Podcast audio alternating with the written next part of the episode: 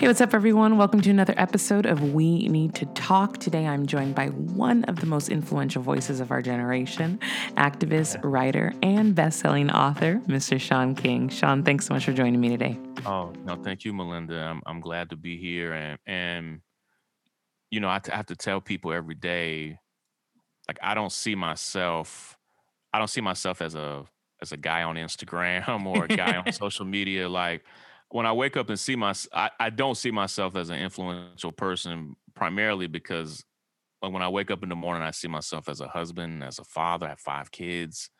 Um, you know, I see myself as a as a, a leader that's out here trying to do my best, and Yeah. and for the most part, being influential has caused me a lot of trouble. and if I'm not able to use that influence for good, it's cost me and my family a lot. And Yeah. so the only value to me of being influential is if I can try to leverage that to do some type of good in the world, you know? Yeah. Well, and you, like you said, you wear so many hats. You know, you have your grassroots law project. You're the CEO of North Star. You're you have your own podcast. You're a writer, and most importantly, Yeah. you're you're a husband and a father. And as you said, you know, it has caused you a lot of problems. And and I say this jokingly, but it does seem like every other week someone's trying to cancel you on social media, right? Oh, I mean, and, and you know, and here's the thing, um, the way I was raised and even like my early days as a leader, and Malynda, you may you may know this, you know, I was a pastor for many years, and part of my experience as a pastor was to to value all people, to listen to all people. And um eh, like I'm not at all bothered by real sincere criticism. right. And when people have a sincere critique of something that they saw me say or do, that's one thing. And I'll Mhm. I'll engage that. But I guess what bothers me is that now so many of the things that that people people cancel me for aren't actually things that have happened. It's like Right. based based on a lie or based on a myth. And and that's frustrating. And so all you can do is kind of put your head down, keep doing the work that you do and and push on through and just ultimately I know that the work that I do, the person that I am, that stuff will survive the attacks that come my way. And Yeah. um as you and I record this, um we're just we're just past the King holiday and part of the you know part of what reminds me regularly about what Dr. King experienced and I'm not even comparing myself to him is just to say that at the end of his life he was universally loathed and critiqued Right. and even hated by people on the left and the right Mm-hmm. and a lot of that was also just based on lies and rumors and and uh, some of it was just people didn't like the politics that he had adopted and uh, you just have to push through it Absolutely. And I think that you handle it really well, to be honest, just from from my vantage point, you know. And I think right even if you don't choose to be a public figure, if you are thrown into the limelight in that way, it just kind of comes with the territory that you're going to be scrutinized no matter what you do. You could cure cancer and someone's going to find a problem with it, Yeah. you know? But how do you manage to just stay focused on what your goals are and what you are trying to accomplish despite all of the, you know, negativity and adversity that you do face? well it's it's it may look one way outwardly but it's it's a it is a struggle Mm. when you have so many things coming at you from so many different directions i wish i could say that it's easy just to kind of have tunnel vision and do my work there are a couple of things that I do very practically. Like I, I have a very detailed schedule every day. And my schedule takes me from half hour to half hour, you know, from block to block. And in those blocks, there's not a lot of opportunity for me to see what people are saying about me, Mm, see even there have been days where I've been a top trending topic and I've hardly seen it because I'm I'm working. Like Right. uh, you know, I have I have every day I have multiple meetings to lead, you know, multiple tasks to complete. And so some of it is organizing my day in a way that doesn't give me a lot of time to do anything other than focus on my family and my work. yeah. And And so scheduling is a lot of that. Some of it is also having goals that require me to stay super focused. And if I take my eye off of the goals that I have, people's lives are impacted. I'm mm. I've been fighting for um for the past year to help free a man named Michael Thompson who has been in prison for almost 25 years for a, a conviction for weed. Mm. He has spent basically his entire adult life since he's been in prison. His mother died, his only child died in prison for weed in a state that now has legalized weed in Michigan. Of course. And on any given day, I could take my eye off of fighting for Michael and then worry about what people are saying about me, but then it hurts him.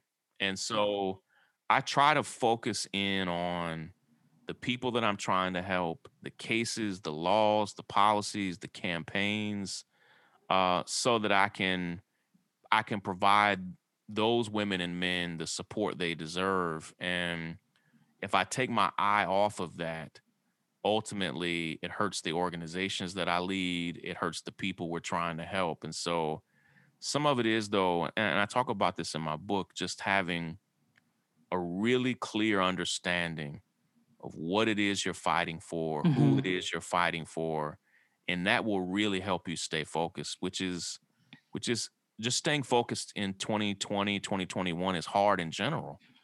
And uh but but really clear goals and ideas, they help me do that.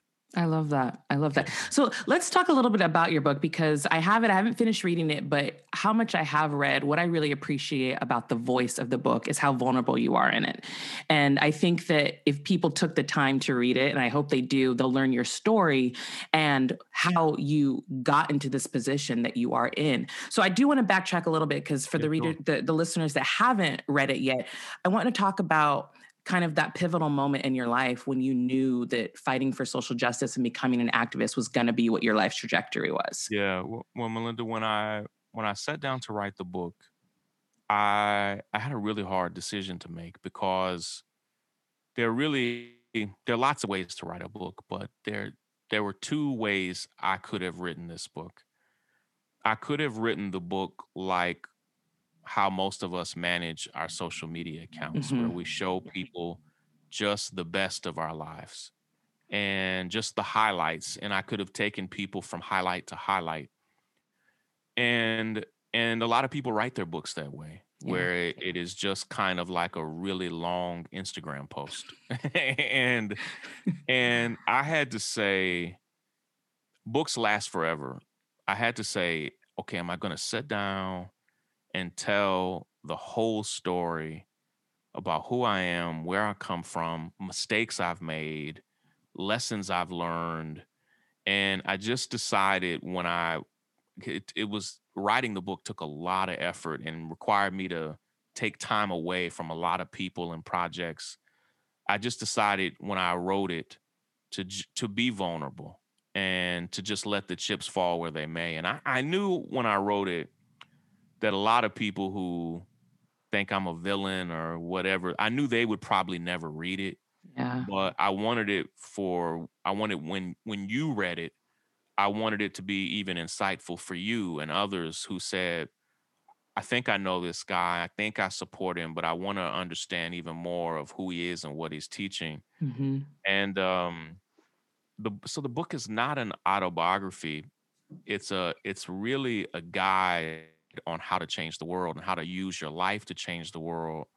But I tried to infuse my story where I could to show people just the story of how one person is trying to use his life to make the world a better place as well. And a lot of that required me to kind of share my origin story for where I did get a heart for for social justice and and for people who were hurting and victimized. And I have I have almost an entire chapter dedicated to kind of telling the story of the pain of my high school life and experience.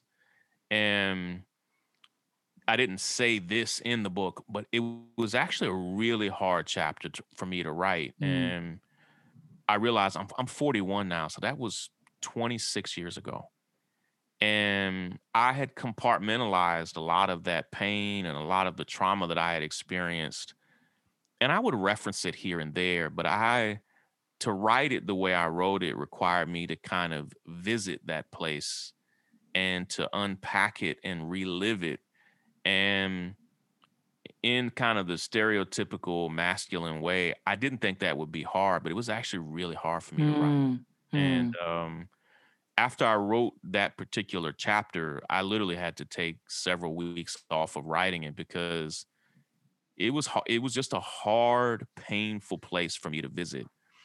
And um, you know, I, I grew up in a small rural town in Kentucky, and I was super loved by my mother, who was always incredibly supportive of me. My mother's still living, but she was at the time growing up in Kentucky. She was just a, a hardworking factory worker. She was a sweet white woman who taught me very little about race, about racism. She taught me principles about standing up against people who were bullied. She taught me about hard work, these types of things. mm-hmm. But like most, particularly in the 80s and 90s, most most multiracial or biracial children raised by white families weren't taught a lot about race and racism. Right, right. This was I grew up before social media, before the internet. Now there are Facebook groups and communities and things that try to help people through these things. My mother didn't had my mother had those things, she probably would have used them. Mm-hmm. But she didn't even really know much about how to raise someone like me with the unique challenges that I had. And none of that was a problem really until I got to high school. Yeah. And in elementary school and middle school, I was kind of like a, a bridge builder between races and cultures and class. And I thought that's who I would always be.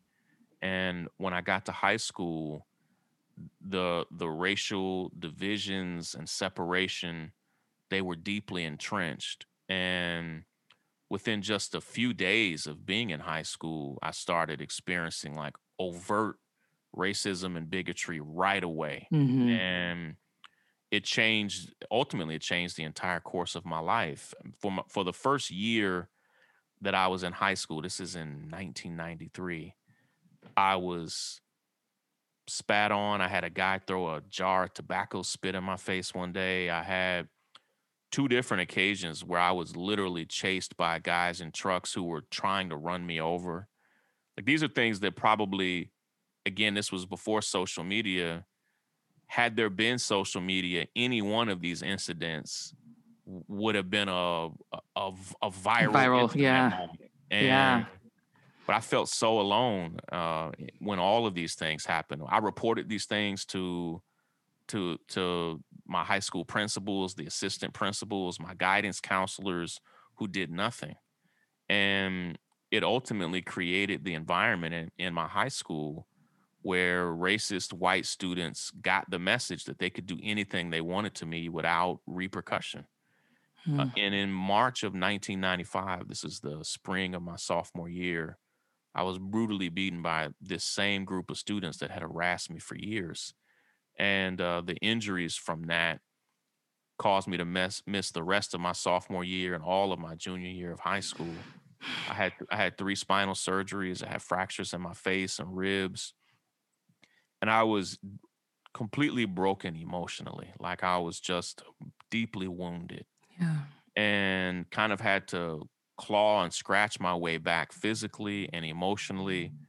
And it changed me in ways that I never could have predicted. It it caused some damage in the sense that it really stole whatever childhood I had left. It it kind of robbed me of whatever childhood innocence I had up Yeah. until that moment it changed me physically. I still suffer from the pain and injuries. I've had multiple spinal surgeries since then.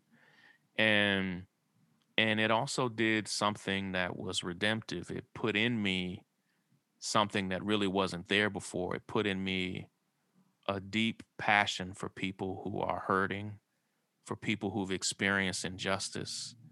and it caused me in a in a deeply you know almost permanent way to just have a huge heart for oppressed people Mm. and it wasn't that I didn't care about oppression or racism or bigotry at all before that, but I was just a normal teenage boy, you know, with all the normal teenage boy things.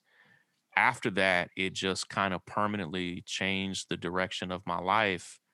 And um, racial justice and social justice just became uh, just like a, a, a burning passion. And even in, and I try to address this even in ways that that weren't always healthy. Like I was just like I, I did an interview recently about the work that I do, kind of tracking down white supremacists. A lot of that comes from the pain that I experienced as a child, you know, and and I don't know if that's uh, a healthy way to live out the pain, but it it's just a part of who I am, and and social media doesn't um doesn't allow for that. You know, you social media only it kind of frames people in these little little bitty moments and um part of why I wanted to be able to even share that part of my story was just so people understand my motivations and where I come from and and how I'm able so, you know when people say well Shaun how do you endure the critiques and the ugliness? Like this is just who I am. And and there's no trending topic or or rumor that's going to cause me to stop being me. And if this was like a hobby then I would stop but this right. but it's right. it's part of my my part of my mission and identity are wrapped up in the whole trajectory of my life and so i'm not going to bail because it's not something that i'm just choosing it's a part of who i am Yeah. There, a couple of things that you said resonated with me, but the first one is that when you said those kids, you know, they never got reprimanded, never suffered any consequences for Right. for beating you up. That to me, like at, at that age, that's like their first lesson in white privilege, not even knowing Oh, that yeah. they're Oh, learning what white mm. privilege is because those kids, they just grow up to eventually, you know, be CEOs probably or maybe lawmakers that apply that same lack of consequence to their life in general. I mean, we see it, you know, we've seen it the last four years, you Yep. know? well i wouldn't even you know i wouldn't even i had um in 1993 my mother my mother loved me as much as a mother could ever love a child like and my mother and i were incredibly close and i had never really experienced the type of ugliness that i started experiencing when i got to high school hmm and there was a part of me that was so crazy about my mother she was a single mother and and and we spent we would go to the movies together we would go out and eat together like we she wasn't married she didn't have a boyfriend and it was just me and her and my brother my brother who has since passed away went off to college and it was just me and her living in this place and when i got to high school and started experiencing all this i mean like i mean crazy ugliness there was a part of me that didn't even want to tell my mother that i was experiencing this stuff and one day I had gone to a, a homecoming dance and I lived about a mile away from the high school and I and I would often walk home from the school. hmm And when I left the school, it was dark out and that normally wasn't a problem for me. And um, I left the school and this group of guys were waiting for me in their truck and literally started barreling down a road behind the school to run me over. And I had to scale this fence to get away from them. And I was on the fence and I thought they were just going to leave. And while I'm on the fence, they just parked their car and sat there. And I'm scared to death. And I see them. I see every single one of them. And I knew several of their names. And the ones whose names I didn't know, I had recognized them from school and knew that I could get their names. hmm And for the first time, when I finally got home that night, I told my mother what what had just happened to me, and my mother was over the top angry Mm. and and said like, "Listen, you need to go to school on Monday and you need to report everything that happened, word for word, name for name." And I did that. I went to the principal's office, explained to them what had happened, and named every person that I could recognize that was there. And nothing happened. And it was the beginning of them, just as you said, it was the beginning of them realizing there are rules that don't apply to us. And it caused me to really um, sink into a shell as well because I I realized that there was no protection for me there, and and there was no there was no justice, there was no accountability, and I didn't have those words like justice and accountability, Yeah. but I just realized like I'm on my own here, and um, I mean I started that year, my freshman year in high school. I got to the high school healthy and happy and optimistic. And by the end of that year, I was already just like a hollow shell of myself. And um, but I never imagined that what eventually happened to me would. And um, it just ultimately, I'm just thankful that I I recovered from it enough to even emotionally to kind of pick myself up and still still live my life. And and, and my mother was a big part of that. Like she believed in me so much that it kind of mm-hmm. helped me still feel optimistic about my future. I grew up in Santa Barbara, California, which is a predominantly white area. I don't know if you've ever been there before, been but there.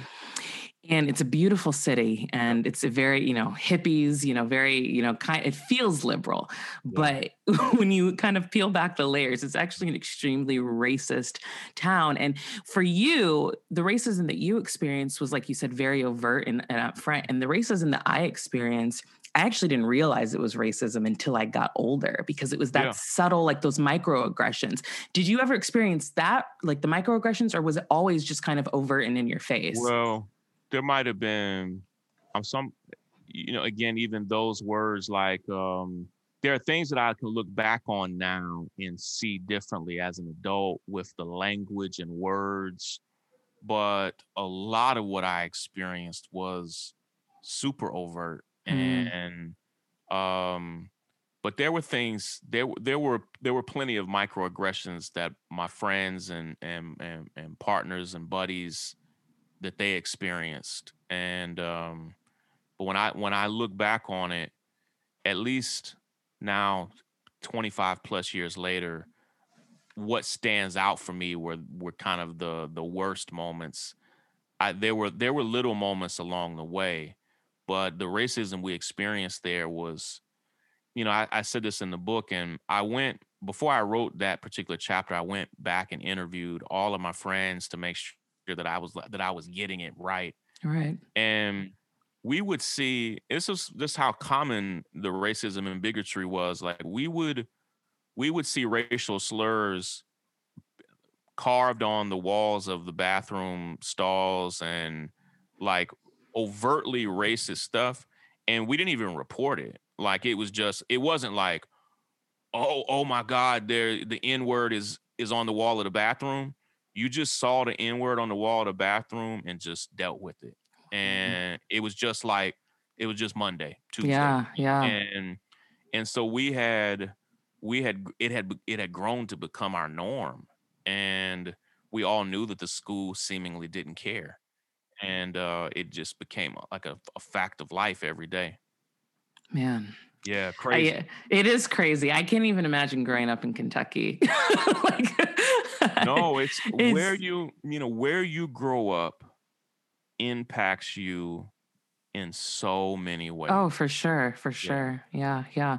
So one of the fascinating things I find about you is that you were a former pastor. And, you know, I, I I've always been a Christian my whole life, very liberal, progressive Christian. I'm a worship leader at my church as well. And one of the things that I've found very frustrating, you know, just getting involved in politics and and following them for the last few years is how uh, an entire political party has pretty much latched themselves onto the faith of Christianity. Um, and I'm curious what your take is on how religion plays a role into politics and if you ever think that religious values and morals will not you know kind of dictate how people govern or or how they vote even Yeah, well, I think in this in this country, religion and politics have all religion and business, religion and politics, religion and commerce they've always been deeply intertwined. And from the early founding of of the United States as a nation to a lot, a lot of the core businesses and, and forms of commerce. So I don't I don't think that there'll ever be a time where those things aren't deeply intertwined and and the identity of the modern Republican Party and the modern Democratic Party, though those things are also really deeply entrenched. Mm-hmm. And what's wild is many members of the Democratic Party on a national level, from from senators to to people in the House to governors, are actually deeply religious people. Yeah. And and almost every African American in government is deeply religious. And and yet when people think of religion and politics, they think of the Republican Party. Mm-hmm. And um and and it's in some ways it's because they weaponize it in a exactly. way that others don't. Um, you know, I've I've been a big critic of Joe Biden politically. Mm-hmm. But Joe Biden is actually a deeply religious man and has mm-hmm. been his entire life, and not for show. It's it was how he was raised. His faith is a huge part of his life. Yet most people see mo- most Republicans see him as a as an atheist or an yeah. agnostic and it's like no no no this is a church going devout religious man barack obama was the same way yeah, um, yeah. barack obama was he was married in church he attended church regularly his kids were baptized in church and yet uh, he was seen as something other than a Christian. He was seen as the Antichrist his yeah. whole presidency for no reason. As, yeah, he was seen as the ant, which is just a when you you look you look at it now, just objectively, it's just stupid, just like weird, and when in reality, he was about as decent of like all of the things that are supposed to exemplify a quote unquote good Christian man he exemplified all of these principles from a devout husband, a dedicated father, you know, like a man who was honest and decent. He was everything except white and Republican. Mm-hmm. And and it's a huge difference of here here he was, you know, but he came out of a he came out of of a progressive black church tradition as well. And when when President Obama was running for office, they really demonized his pastor and his church in a way that kind of even made President Obama distance himself from those those beginnings. But if you go back and read his first autobiography, he has entire chapters dedicated to how much this church meant to him. Mm. And um and and yet it's not really how so many people see him. And so I don't know, you know, um, there the United States has always had groups of people who were willing to weaponize and abuse religion for anything they wanted. If for it sure. was sla- if it was slavery, if it was Jim Crow, if it was if it was segregation, there have always been some. There's some group. In fact, the the men and men and women who just stormed the Capitol there are multiple videos of them praying together in the Capitol, outside of the like they thought this was a religious moment. Truly, and that's what's terrifying. yeah, and and they weren't. There's this gut. There's this gut reaction for people to think that they were pretending. It's like no, no, no, no. They they sincerely felt like this was a religious moment for them. Yeah, I, I know the video that you're talking about, and I kind of watched it in shock, but then I, I took a step back and I wasn't shocked at all because you can misinterpret anything. And I think that that's exactly what they're doing yeah, as right. far as the Bible goes. You know, they truly believe God wants Trump to be president still. God wants us to go and fight for our rights. God is telling us to do this. And yeah. they will have, they will pull out a Bible verse, like you said, and weaponize it and say, well, it says right here in the Bible. And it's like, no, you guys are completely misinterpreting what is actually being said to you. Yeah, absolutely. And, and, and so to see them, uh, in fact, the, um, the there were two rallies. There was a rally the day before the events at the Capitol, and there was the rally the day of. Both of those events were overtly religious. Mm. There were there were pastors that spoke at those events. Um, e- even like they were. I think that some of what caused the the men and women who did what they did to also feel like they were invincible Yeah. because I think the the religious nature of the events caused them to think they were doing God's work Mhm. and caused them to ultimately ruin their own lives in the process. Every person who was caught and held accountable there, no nobody wants to hear this because the people who did it were were white and privileged. But as somebody who fights against mass incarceration and and who hates it, I hate that these people ruin their own lives Yeah. over over lies. It's like you were sold lies and misinformation, and you've ruined your own life over it. But And, also for a um, man that doesn't care about you. Oh, of course. And and and Trump, as he campaigned to be president, over and over again, he told he would go to Michigan and Mississippi and other places and literally say, if I he literally said, if I lose, I'm never coming back here again. and it's like, hold on. Did you not just hear this man say he is only here for your vote and for nothing else? And Right. And but they but they would see right past it and um no one has ever cared less for poor struggling white people than donald trump Absolutely. i think i think he's ultimately he's he's fine with using them as a commodity but i think he's actually disgusted by by them in general i think it's why he he told them he was going to march with them to the capitol hmm And he went and Uh, hid.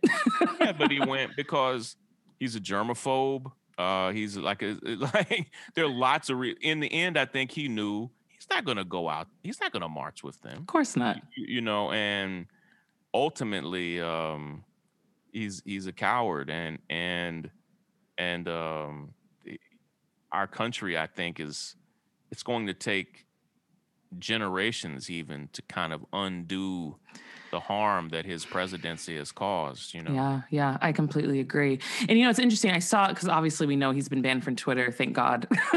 it took a long time, but it needed to happen. But I saw a recent article that said that 73% of uh, misinformation that was shared on Twitter, it was it's down 73% rather. And it's because Donald Trump's Twitter was deleted. I mean, that's crazy to me that the president of the United States was basically the epicenter for misinformation in our society think it- today. I saw, I saw that same article, and it wasn't just like 73% of nothing. It was millions of like in a in a in a week span. Twitter said that there normally were like two and a half million misinformation tweets, hmm and it and it plummeted from two and a half million into the hundreds of thousands. And in essence, basically showing that he was very much the epicenter of misinformation and you remove him they removed others as well but he was the primary instigator of that and i think it's that and i think also other people saw like oh if you promote misinformation your account may may literally be closed and it's like except it took twitter 4 years to finally hold him accountable Yeah. people died and five people died in this attack on the capitol it was the first attack on the united states capitol since the war of 1812 Like, Yeah. it's a crazy moment in history and his he learned to tie his story into my own he learned what those young men who did what they did to me learned like oh i can get away with this and for years and years he did and uh, he's only now being held accountable in any kind of way And I don't think it'll make any difference. I mean, I truly hope to never hear his name again, to be honest. But, you know, I, I was talking to my husband about this, and for someone who is as egotistical and narcissistic as he is, I'm actually surprised that he didn't handle this is just backtracking a little bit. He didn't handle coronavirus better because I almost think that had he handled it better, he might have actually been reelected. Oh no, I think he would have he would have absolutely won had he had he just but here's the thing though, Malynda, is that most right now around the world, most world leaders, their approval ratings are the highest they've ever been. Mm-hmm. Normally in crisis, when you lead a nation through a crisis, if you go to multiple even countries that are struggling with the coronavirus pandemic, right now their presidents often have a 60, 70, up to a 90% approval rating because people will rally behind someone, even if it's your political opponent, if you step up and lead, Donald Trump had an opportunity to really lead the nation through yeah. this really horrible moment. Mm-hmm. He just doesn't have it in him. He yeah. doesn't have he doesn't have the attention the attention span for it. Leadership is also not just about tweeting and speeches. Like there are hard skills of being a leader and he lacks the kind of basic hard skills. And had he done it, I think his approval rating would have been significantly higher. Yeah. And it, it might have been a close election, but I I 100% think he would have won. And um because even though Joe Biden won by almost 8 million votes, most of those 8 million votes are in New York and California. Mm-hmm. And and in a lot of other places like Pennsylvania, Georgia, Arizona, Joe Biden barely won. And and Donald Trump very likely had he been a skilled, compassionate leader, and he's neither of those things. He's not like that's the thing. We're kind of talking about um something that would have never been possible because he lacks the skills and he and he lacks the compassion. Had he just had one of those two things had he been skilled but an asshole he might have still he might have still won. Right right. Had he been unskilled but really compassionate and kind he might have still won. Yeah yeah. But he just didn't have those things in him to to do at all. Or had he even just stepped aside and say but he would never do this because it would it would require humility but just say like hey you know i don't know anything about this. Listen to the medical professionals and just follow their advice. He probably still would have won but he couldn't do any he couldn't be bothered doing any of that. Yeah. And you know it's this morning we crossed 400,000 people who've died. Yeah. And if if a year ago we were watching a movie about a disease that killed 400,000 people in our country, it would be like a horror movie and it would be it would seem like science fiction. And that's the time we're living in where other countries have handled it so much better.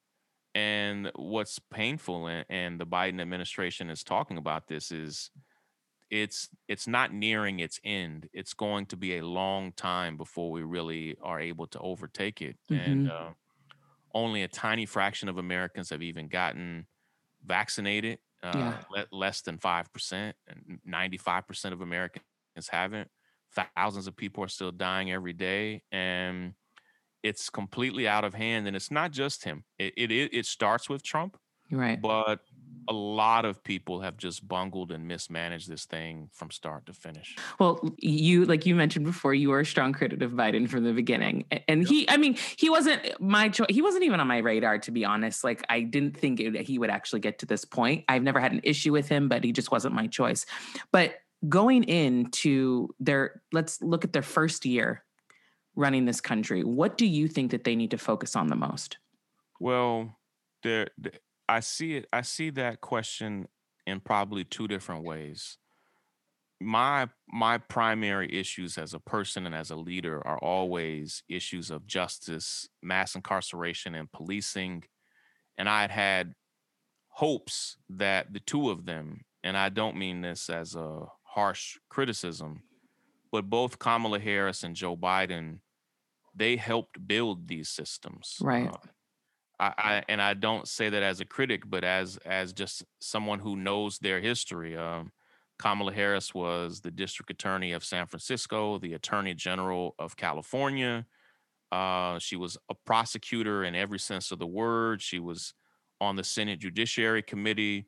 Joe Biden also for over 30 years was on the Senate Judiciary Committee, and his primary legacy was building the institutions of mass incarceration. And he talked about this and bragged about this for decades. And there was this hope that I had that at the very least, these two people know a lot about the system because they helped lead it and even build it. Right. And even when Kamala was running, that was her criticism of Joe Biden. Like, Yeah. hey, you did help construct this thing.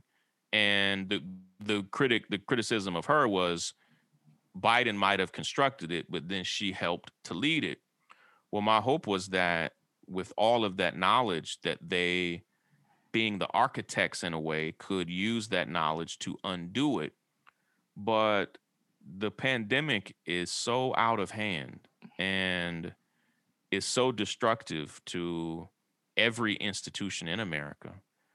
As you and I started talking, you, you've had a baby in the past year and and you have a quarantine baby Yeah. who, right. who is not socialized and and millions of families do like it's affected parenting it's affected schooling it's affected employment it's affected every sector of our country Yeah. and as high as my hopes were that we could pressure Joe Biden and Kamala Harris to do right by us on issues of policing and mass incarceration, and I'll still fight for that. Um, the pandemic is clearly their number one responsibility right Yeah, now. yeah. And I think they'll use that as an excuse for a lot of the things that they don't do. And and I hate that that's probably going to be the reality hmm but at the same time um i have compassion for both of them because i think they are inheriting a country in in a really wounded state Yeah. and Yeah. uh and so as a as a leader myself i look at them and um and even feel sorry for both of them because they are about to have the most difficult job in the world and on a good day i think they had they would have had an, an incredibly difficult job but they now become president and vice president of a country that's in real despair Yeah. Yeah. Yeah. And I, I I'm completely in agreement with you because and I hope people give them grace truly because i will yeah. as someone as someone who has been a big critic of both of them I, I, you have to have grace for them i didn't plan on like um when when i was supporting bernie uh, for the democratic nomination i Mhm. never saw the coronavirus pandemic coming and Yeah. even when joe biden won i thought that the pandemic would be over by now and here we are it's as worse as it's ever been as bad as it's ever been and they do deserve grace they deserve Yeah. grace because they've also had a really horrible transition uh, the trump administration has done virtually nothing to help them transition their teams and their staffs and so they're going to get off to a slower start than they should have and they are inheriting an economy and uh, an epidemic that is that is so destructive and so they do deserve grace yeah. Duh, is that never ending no but at you know for me um you know we do have to give them time because i i think as i look back over even the past 100 years i don't know that any president and vice president have walked into a more difficult time than what Yeah. they are about to walk into it's that Right. um eh, as someone who just lives in this country and and raises my own family here i do take some solace in the fact that joe biden has wanted to be president his whole life Mm.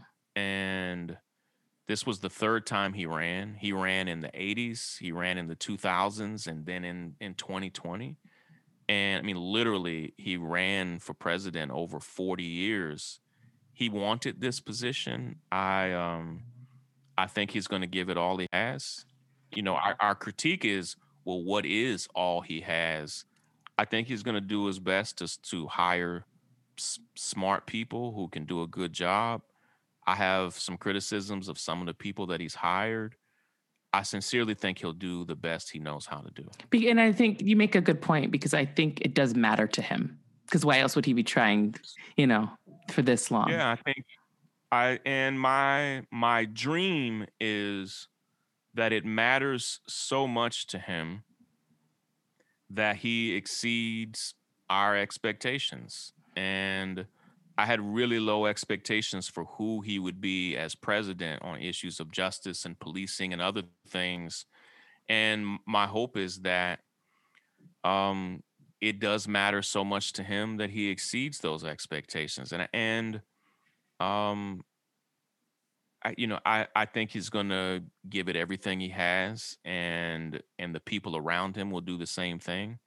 And uh, I think we we need that. Yeah. And even as somebody who's been extremely critical of him, I'm rooting for him and Vice President Harris to succeed and nothing and nothing less than that. We need them to succeed.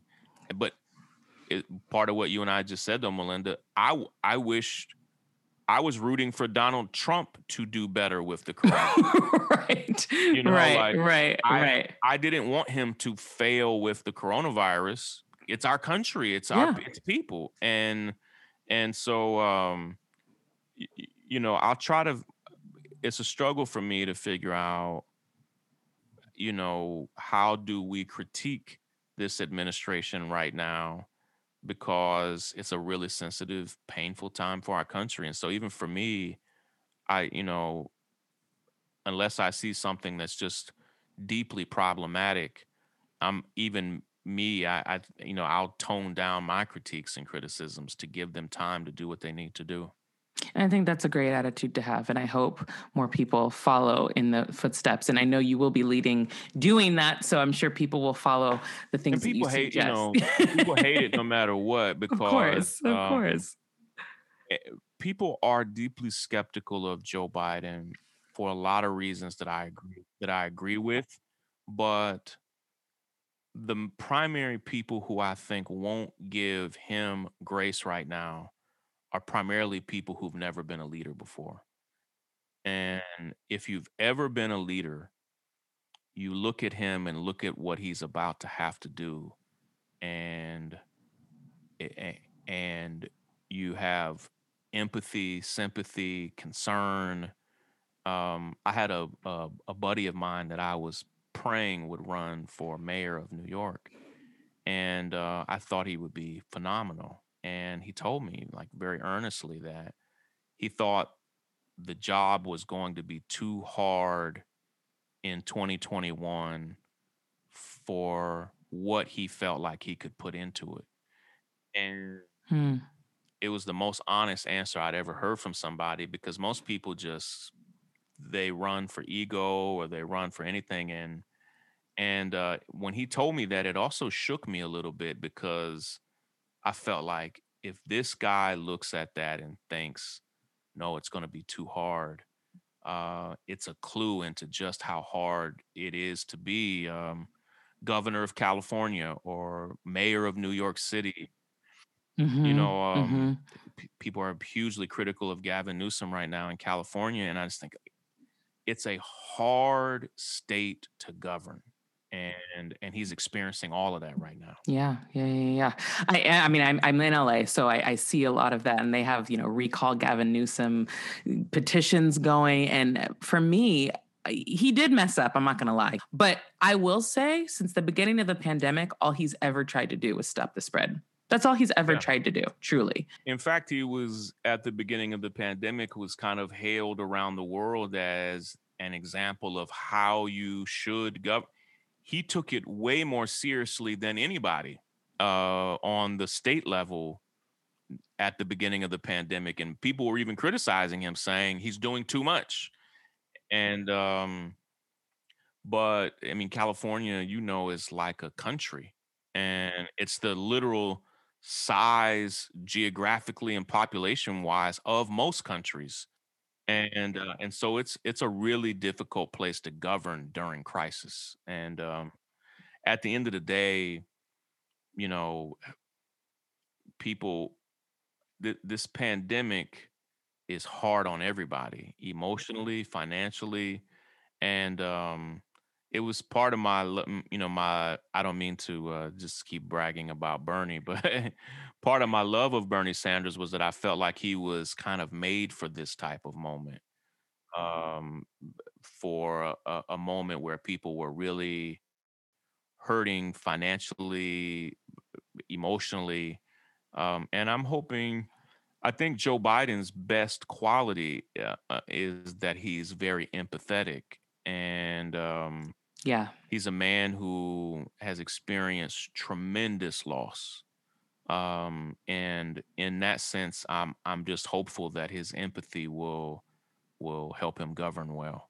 Well, before we wrap up, I, I want to talk a little bit about your book. And I think one of the other things that I really enjoy about it is that you give people the tools to kind of use their own story to make impact. And I love that you say that you have everything that you need right now, which is just you. You can make a difference. So, aside from that, when people pick up your book and read it and finish it, what is the one thing that you want them to take away from it? I think the primary thing that I want people to get when they read it is that they have to make a decision about at least one problem they want to solve in the world. And there are an endless number of problems for us to confront. And in some ways, the sheer volume of problems, including all the problems of policing and mass incarceration, the environment, the economy, the sheer volume of problems overwhelms us and what happens, Malynda, is that most people end up just not making a choice. And they don't choose to solve or to fight to solve any particular problem. And and there's an emotional payoff that you can get from that because you can care about a whole lot of problems and that makes you feel like I care about a lot of problems and it makes you feel like okay, I have a heart for a lot of things that are wrong in the world but until you make a decision to actually solve and fight to solve one of those problems, you won't really see and understand how to use your life in a way that can really impact that problem. And one person, and not and and I'm probably not even the best example of this because people will look at me and say, "Well, Shaun, you can do this because you have this number of followers or you have this amount of influence." People without followers, people that aren't even on social media. A great example would be uh, Bryan Stevenson, who runs the Equal Justice Initiative.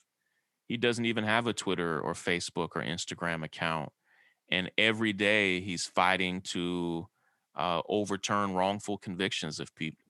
He's decided to just say, how can I use my life to change one particular problem?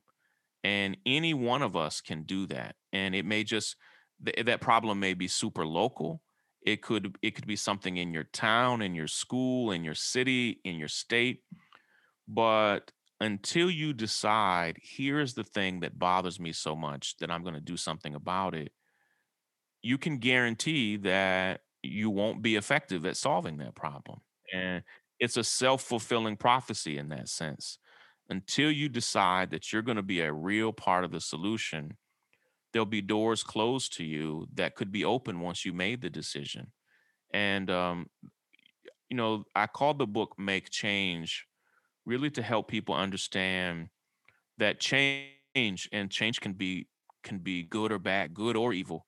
Change is made. It's made by people who make decisions to take the country or a problem in any one particular direction but you have to choose to make change for the problems that you care about. And I try to lead people through the process of what it means to make those decisions and, and how to follow up on on those those decisions once you've made them.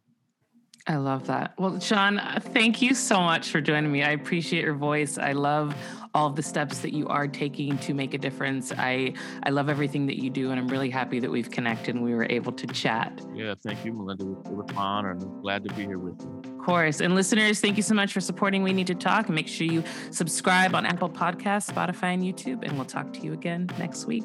Bye.